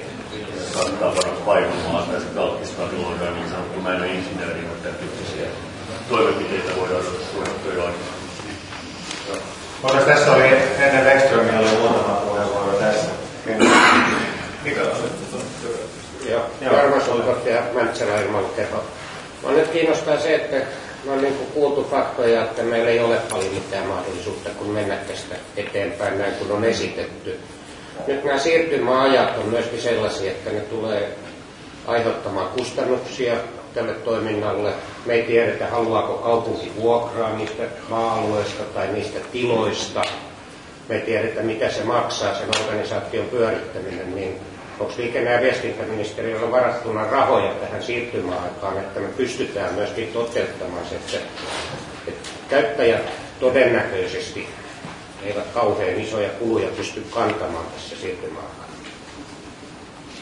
Meillä ei ole varattu mitään niin rahoja. rahoja tähän, että varmaan, tota, varmaan sitten tota, näistä pitää keskustella, lähtökohtaisesti on just kuultu se, että ilmailijat itse kantavat ne kustannuksensa. Meidän, meidän ihan turha jatkaa tätä keskustelua, meillä ei ole rahaa. Niin, mutta varmaan se sillä lailla, että et, tota, niin ilman euroja tästä ei niin kukaan, kukaan selviä. Että tämä edellyttää myöskin sitten tämä, tämä asian jatkoselvittäminen ja muu, niin myöskin sitä sitten, että, että, että ilmailijat itse niin osallistuu tähän. Että, joka on varmaan niitä kysymyksiä sitten, kun saadaan nämä ryhmät käyntiin, niin ruvetaan katsoa vähän sitä, sitä tota, niin, että ei voi tuolla sanoa heti, että ei ole rahaa ja ei, ei, ei ole niin mitään. Että, et, tota, ei tässä golfareille ja veneilijöillekään näitä, näitä niin juttuja niin kuin valmiiseen pöytään. Että kyllä täytyy, täytyy niin löytyä sitten. Että,